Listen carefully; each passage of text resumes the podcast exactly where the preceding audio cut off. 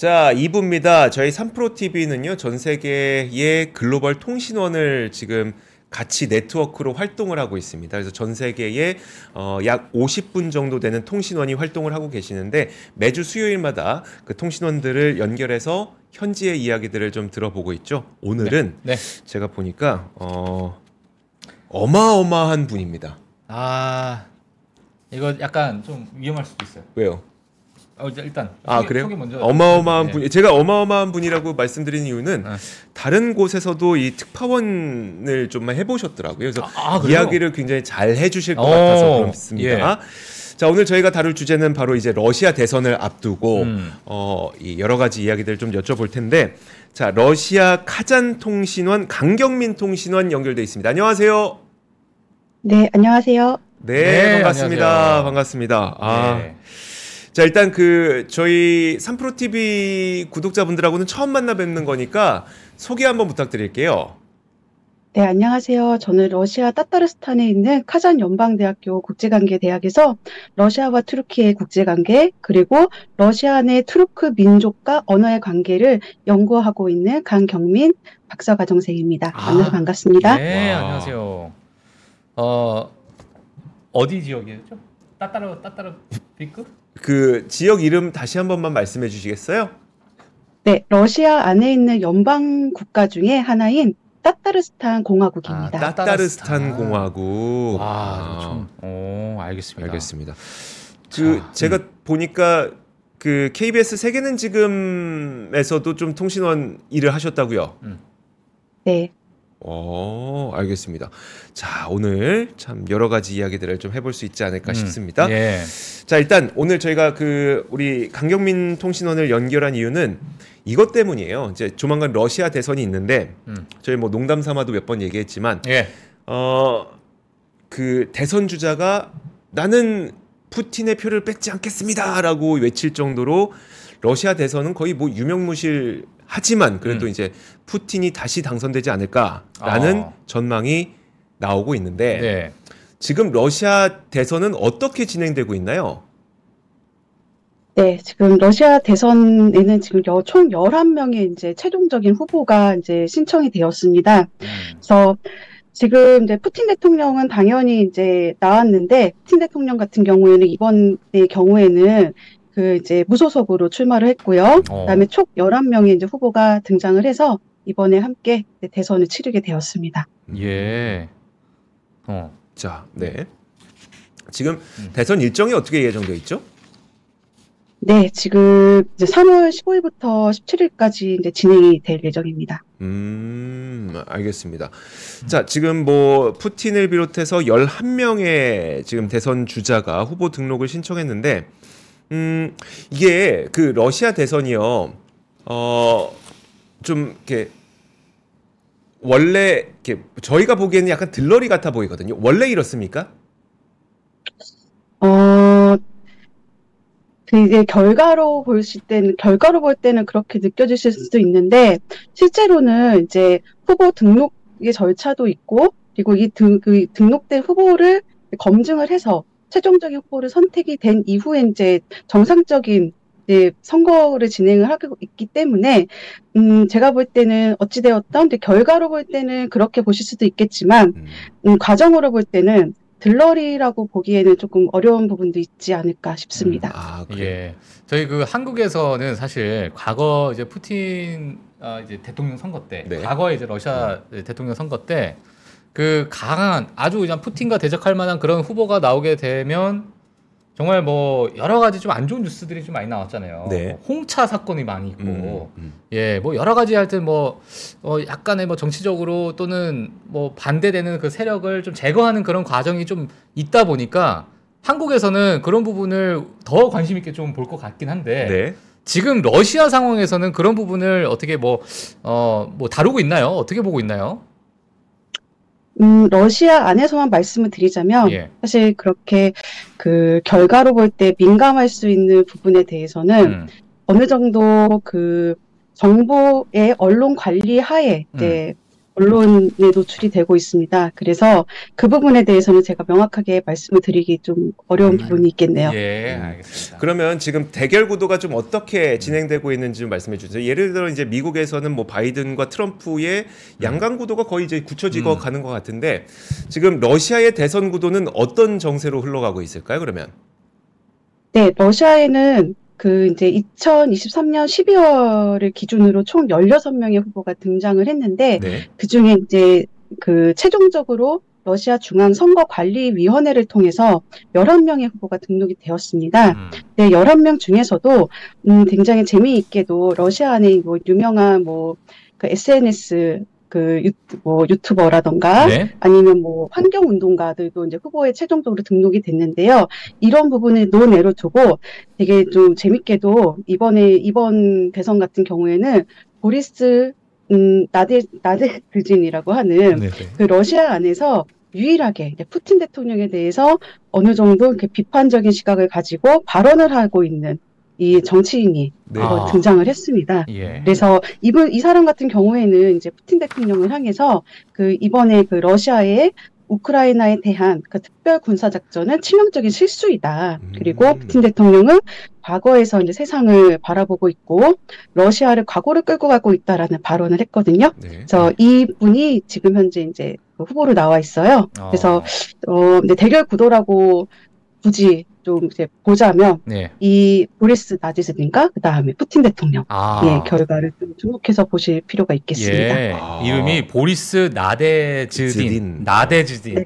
나대 나댔네 좀. 아 이거 홍차 드시겠네. 아, 아, 참. 예. 와. 아. 근데 생각보다 그, 그, 어떻게 보면 이제 푸틴의 막강 권력처럼 우리는 밖에서 보지만 실제로는 생각보다 맞서는 인물들이 있나 보네요.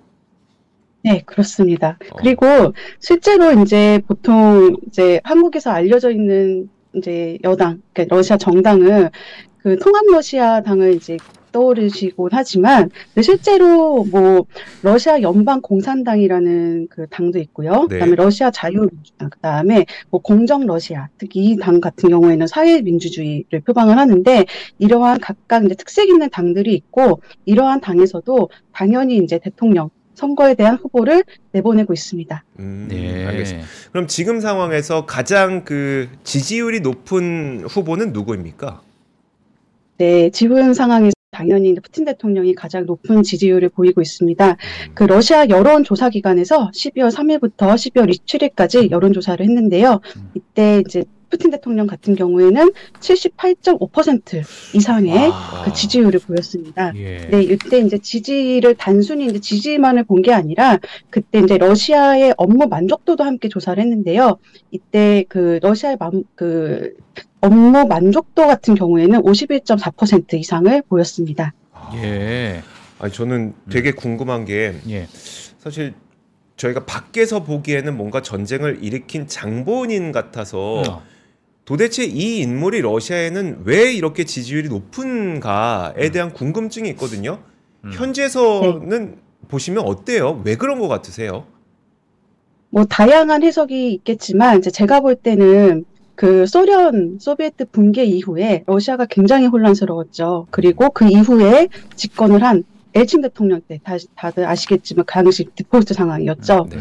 이런데도 불구하고 그 당시 등장한 푸틴이라는 인물이 바로 러시아 경제를 부흥을 시켰고 그리고 러시아를 지금 현재 이미지 강한 러시아의 음. 그 강대국으로서의 이미지에 반열을 이뤄, 이뤄낸 인물이 바로 푸틴 대통령입니다. 음.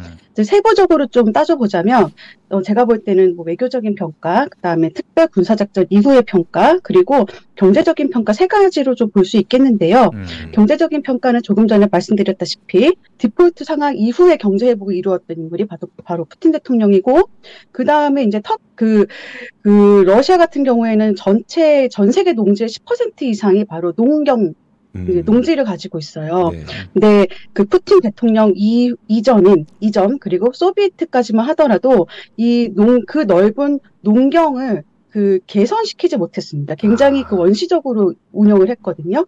근데 이거를 현대적인 시스템으로 바, 바꾼 바로 인물이 푸틴 대통령이고요. 그리고 러시아가 굉장히 국토가 광활하지만 푸틴 이전에만 하더라도 그 흔히 말하는 이제 항공, 철도, 그다음에 고속도로, 순환도로 상황이 좋지 않았습니다. 근데 바로 그 러시아의 광활한 뭐 우랄 산맥이라던가 코카소스 지역, 그다음에 뭐 볼가 지역, 그다음 흑해 지역까지 전체 러시아를 그 이제 교통망을 이루어 이루원 이룬 예, 당사자가 바로 푸틴 대통령입니다.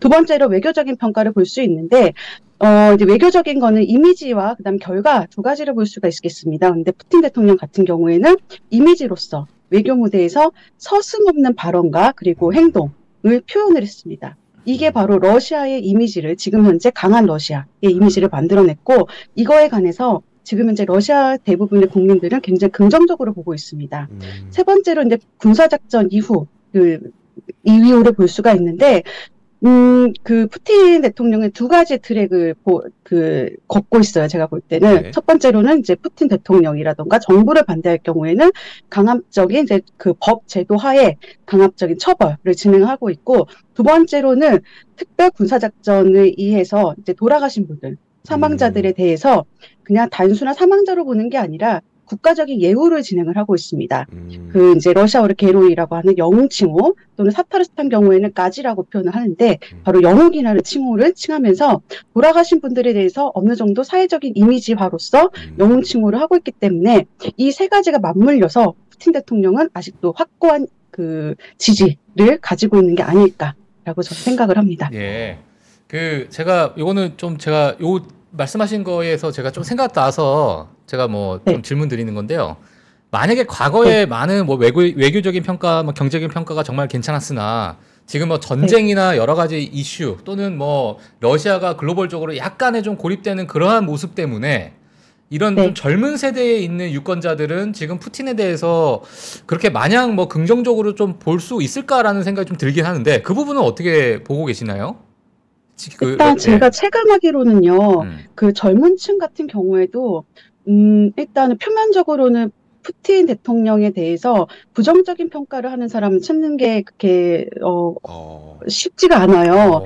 왜냐하면 이제 젊은 층 같은 경우에는 아무래도 러시아뿐만 아니라 전 세계적으로 경제적인 지금 좀 불안을 가지고 있잖아요. 음. 그렇기 때문에 기본적으로 보고 있는 포커스가 바로 경제입니다. 음. 근데 러시아가 이제 이번에 그 특수 군사 작전이 바로 시작된 이후에는 그 서방의 경제 제재가 일어나면서 뭐 해외 브랜드라던가 아니면 상품들을 많이 그이 러시아를 러시아에서 나가게 됐죠. 네. 그래서 동시에 러시아 물가가 굉장히 순간적으로는 좀 혼란 혼란기가 있었거든요. 음. 그런데도 불구하고 러시아는 과거에 알다시피 그 크림반도 이슈 이후에 음. 그 미르라고 하는 금융 시스템을 자체적인 시스템을 그 가지고 있게 됩니다. 음. 만들었어요. 음. 그러면서 그 이번에 금융 제재가 일어나자마자 바로 러시아 안에 있는 미르 카드 및 금융 시스템을 바로 좀 더 적극적으로 돌리기 시작을 했습니다. 음. 그렇기 때문에 결국 결, 결론적으로는요 금융적인 어려움 없이 거주할 수 있는 환경을 조성을 시켰어요.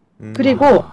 그 흔히 이제 뭐 단순하게 뭐 코카콜라라던가 스타벅스가 러시아에서 나갔다라고 이제 생각을 하시는데요. 음. 스타벅스 같은 경우에 당연히 나갔지만 코카콜라라던가 그 이외에 이제 국외 브랜드 같은 경우에는요 러시아와 굉장히 지금 우호적인 관계를 맺고 있는 투르키에 등 음. 일부 그 러시아의 그 우호적인 국가들이 갖고 있는 그 편집숍 브랜드가 있지 않습니까? 네. 이 브랜드들이 러시아로 이제 입점을 했고 이 편집숍을 통해서 러시아의 대부분의 글로벌 브랜드라던가 상품 그리고 재화들이 들어옵니다. 아. 우회적으로요. 그렇기 때문에 젊은 층 같은 경우에는요. 실질적으로 이 전쟁 때문에 내가 불편을 느끼고 그렇기 때문에 나는 이 정부에 대해서 반대한다라는 의견을 가지고 있는 사람은 제가 체감을 하기로는 그렇게 많지는 않습니다. 예. 생활하는데도 실제로도 어려움을 느끼기는 음, 어려움을 저는 사실을 많이 못 느꼈네요. 아, 그렇군요. 어, 야. 밖에서 보는 것과 너무 다르네요. 완전 다르네, 그러니까 정말. 저는 사실 뭐 어떤 질문을 좀 추가적으로 드리고 싶었냐면 이것도 준비된 건 아닌데 어차피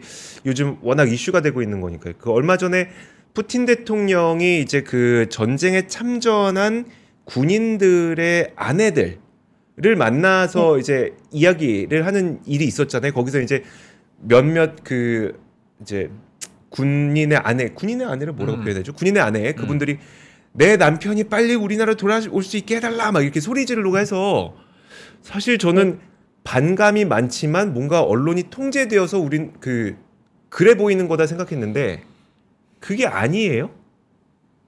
물론 그렇게 생각하시는 분들도 있겠죠. 왜냐하면 사람의 생각이 다 같을 수는 없으니까요. 음, 그쵸. 근데 러시아 같은 경우에는요, 그 이제 돌아가신 분들에 대해서 국가적인 예우라는 거를 합니다. 음. 근데 이 예우가 뭐냐면 바로 영혼 칭 영웅 칭호예요. 네. 음. 단순히 근데 이거를 뭐 메달을 준다던가 해서 칭호만으로 끝나는 게 아니라 이 사람의 업적을 그리 뭐 기리고자 돌아가신 분의 돌아가신 분이 전쟁터에서 돌아가셨으니까 당연히 전쟁에 참전을 해서 돌아가셨다라는 업적이 있겠죠. 네. 그러면 그분이 살고 있는 마을이라던가 아니면 주택가에 이분에 대한 기념비 아니면 이름을 그 새겨 넣어서 음. 그 영웅임을 계속 이제 그 뭐라 그럴까요?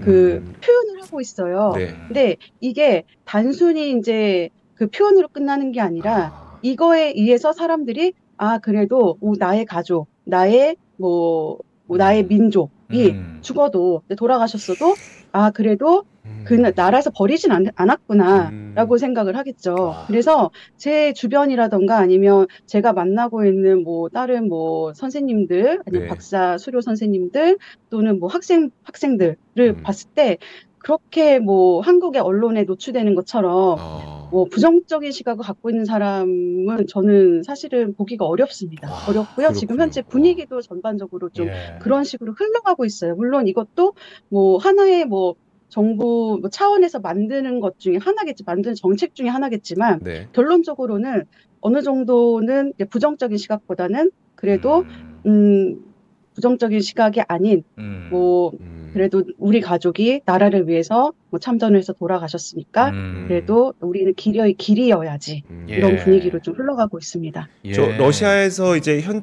그러니까 실제 거주하실 때 불편함이 있는지 없는지를 좀 여쭤보고 싶은데 사실 그 딱 전쟁이 발발하자마자 국제 사회가 제재를 한 거는 경제적으로 힘들게 만들어서 뭔가 두 손두반 들게 하려고 했던 거잖아요. 근데 방금 말씀하시는 거 들어보니까 물가도 혹시 그렇게 높아지지 않고 좀 경제적 사정이 현지에 계시는 분들 살기에 괜찮습니까?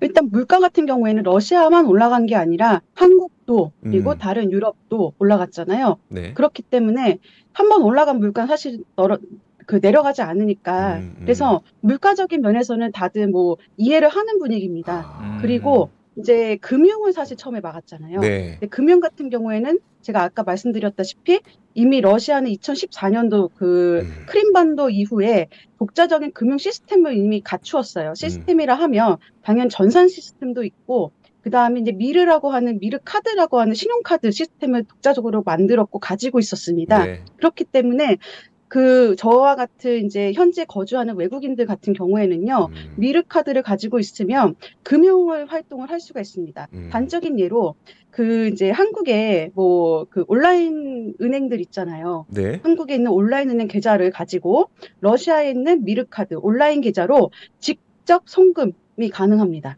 어. 즉이 얘기는 글로벌 그 제재가 단순히 뭐 금융 그, 그 금융 시스템을 퇴출을 시켰지만 네. 그 시스템 밖에서 러시아 자체적으로 돌아갈 수 있는 금융 시스템을 이미 갖추었기 때문에 어. 이거를 이거에 이거에 따라서 러시아 입장에서는 경제적인 어려움은 당연히 느끼지 못하겠죠. 음. 그 스위프트라고 해서 이제 국제 결제망에서 그렇죠. 음. 빠져나갔는데 음. 거기에 대한 본인들의 이 음. 금융 시스템을 바로 가동시켜서 국민들이 어, 금융 시스템을 이용하는데 전혀 힘들지 않게 만들어 놨다. 음.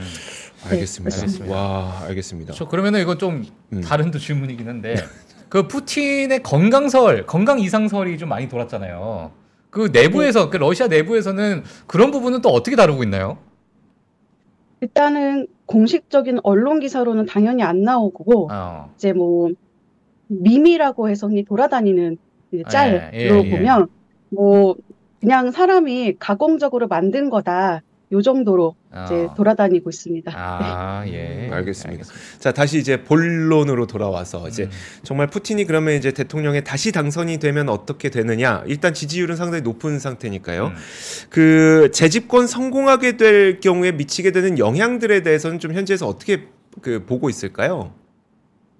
일단 현지에서는 어느 정도 재집권, 연임을 한다라는 분위기 전제하에 좀 당연히 언론에 노출이 되게 음. 있고, 그리고 이 부분에 대해서는 이제 장기전으로 좀 보고 있는 것 같습니다. 그래서 뭐 장기적인 국면으로 접어들 수 있는 분위기로 좀 나가고 있어요. 음. 그리고 네, 그럴 경우에는 뭐 음. 일단은 제 입장에서 제가 볼 때도 음. 아마 좀 장기적으로 나가지 않을까 싶습니다. 음, 예. 만에 하나라도 그러면 아까 말씀하셨던 보리즈 나데즈닌 즈딘 나데즈딘이 네. 음. 당선될 경우에는 좀 어떻게 되는 거예요? 일단은 그 타 후보가 당선될 가능성 자체도 낮고 예. 그거에 관한 간, 뭐 당선이 될 경우에 대한 가설을 전제로 하는 언론 기사도 사실은 찾기가 굉장히 음, 어렵습니다. 그래서 음. 음, 과연 그 당선이 될 수 있을지 자체도 저는 잘 모르겠고요. 네. 그리고 이거에 대해서 제가 섣불리 또 말씀을 드리기가 좀 어려운 예. 부분이 있겠네요. 그렇죠. 아, 그러네요. 그러네요. 예, 홍차 택배 오죠. 또. 예.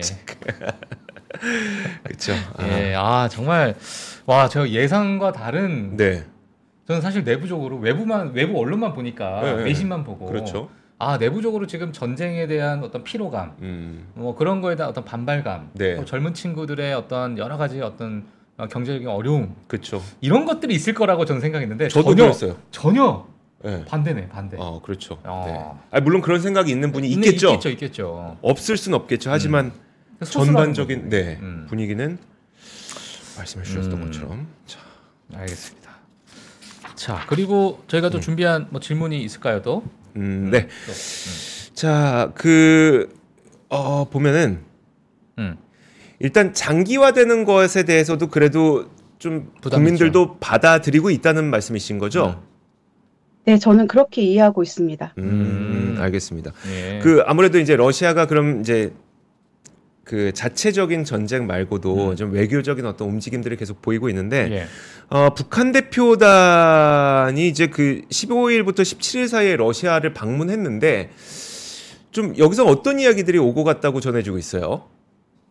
일단은 그 크렘린궁 대변인 이 드미트리 페스코프는 이런 발언을 했죠. 우리는 민감한 분야를 포함한 네. 모든 분야에서 이제 국, 그 관계를 더욱 발전시키는 것을 목표로 한다라고 음. 이제 발언을 했는데 여기서 이제 주목하셔야 될 부분이 바로 민감한 분야예요. 왜냐하면 어. 민감한 분야라고 함은 북한과 러시아가 공통적으로 민감한 분야에 관해서 이야기를 하는 거겠죠, 당연히요. 네. 공통 분모를.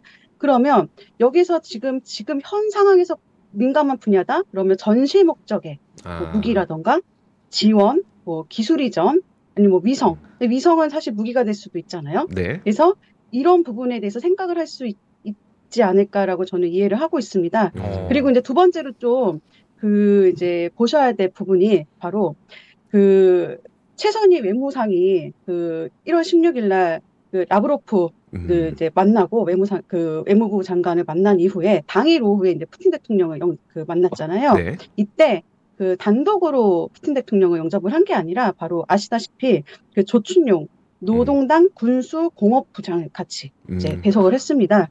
그이 이야기로 볼 때 이러한 흐름으로 볼 때 아무래도 그 민감 민감한 분야라고 칭한 거는 결국에는 그 아. 러시아와 북한, 북한과 러시아 간에서 뭐 무기 또는 아니면 뭐 무기 기술이라던가 음. 이런 부분에 대해서 논의를 했다라고 볼 수 있고 그리고 지금 현재 그 이제 국제 정세가 그 러시아를 반대하는가 반대하지 않는가로 지금 구분이 되고 있잖아요. 네. 그렇기 때문에 음 이제 앞으로 볼 때 러시아를 반대하 반대하는 국가에 대응을 해서 음. 러시아와 북한의 관계가 그래도 어 쉽게 틀어지진 않겠다라고 생각이 듭니다. 음. 왜냐하면 그 언론에서도 이제 그 북한에 대해서 부정적인 내용보다는 굉장히 그 외교적인 관계에서 이렇다, 이렇게 진행되었다 이런 식으로 나오고 있거든요. 음. 네. 이 얘기는 북한을 어, 독단적으로 부정적으로 보지 않고 있다라고 해석을 할 수가 있습니다. 음. 저는 이렇게 이해를 하고 있었습니다. 예. 이해를 하고 있습니다. 네. 네. 와, 이제 북한이 음. 그러면 이제 마지막으로 저 이것도 한번 궁금한데 전쟁이 일어났던 초기에는 그 막 징집하려는데 나 안 가 막 이러고 헌병이 대, 막 끌고 가고 이런 모습들이 그래도 언론에 많이 노출됐거든요. 지금은 지금은 안 그렇습니까? 이게 지역별로 좀 차이가 있을 것 같아요. 음. 예를 들어서 그 모스크바나 상트페테르부르크 같은 경우에는 시위가 간헐적으로 일어난다고 들었거든요. 네. 음. 그런데 그 제가 이제 거주하는 따따르스탄 같은 경우에는요, 음. 음, 정반대입니다. 여기는 어 그 러시아가 흔히 말하는 그 매년 5월, 6월 그 애국 애국 행사가 있는 그, 해- 음. 그 기간에는 그 나의 아버지, 나의 푸틴이라는 그 슬로건을 들고 사람들이 1인 시위라던가 그 음. 가두 행전을 해요. 음. 그런데 이거를 봤을 때 그 뭐 징집에 반대해서 뭐 시위를 하고 끌고 간 끌려간다 이런 분위기가 있는 곳도 있지만 푸틴 대통령으로 하여금 그 자치권을 최대한 많이 확보하고 자치적으로 생활을 하고 있는 따따르스탄이라던가 음. 그 이해 지역 같은 경우에는 푸 틴을 반대할 이유가 없거든요. 그렇기 어. 때문에 어, 지금 말씀 주신 이러한 뭐 푸틴에 반대하는 뭐 운동이라던가 이런 부분에 대해서는 전반적으로 이런 분위기다 아니다라고 말을 하기는 좀 음. 어려울 것 같습니다. 예. 야, 진짜 오늘, 오늘- 이렇게 들어야 네. 그 내부 상황을 정확하게 그쵸. 알죠. 어. 우리가 맨날 언론 보도로만 보던 것들과 음. 그 러시아 현지에서 예. 생각하는 생각의 시각의 차이를 예. 오늘 너무나도 음. 명확하게 좀 볼 수 있었던 시간이 아니었나라는 예. 생각이 듭니다. 예. 혹시 그 지역에는 한국 교민들이 많이 있습니까? 어, 제가 살고 있는 곳에는 대략 한 그 장기 체류하시는 분과 그 다음에 음. 단기로 체류하시는 분들 모두 합쳐서 네. 작년 기준으로 한 60명에서 80명 정도 있다고 알고 있습니다. 아, 60명에서 80명이요? 어, 야. 되게 적은- 적, 적네요. 네, 되게 적은 분들이 음. 그럼 다, 네. 다, 다 친하세요? 아니요. 아니에요? 알겠습니다. 어, 60명밖에 없는데 친하진 않아. 네.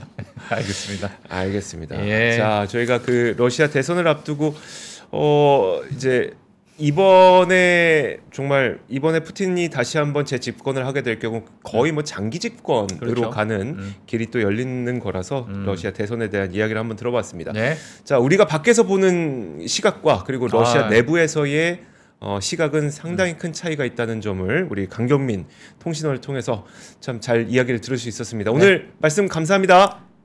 네, 감사합니다. 네, 고맙습니다. 고맙습니다. 장 시작 전부터 종료까지 쏟아지는 수많은 뉴스와 정보들. 이 중에서 어떤 것이 투자에 정말 도움이 되는 정보일까요? 3프로의 증시 셔터맨 박근영 마스터가 직접 정보를 선별하고 투자의 힌트를 드립니다. 시간도 아끼고 투자 아이디어도 얻는 시간.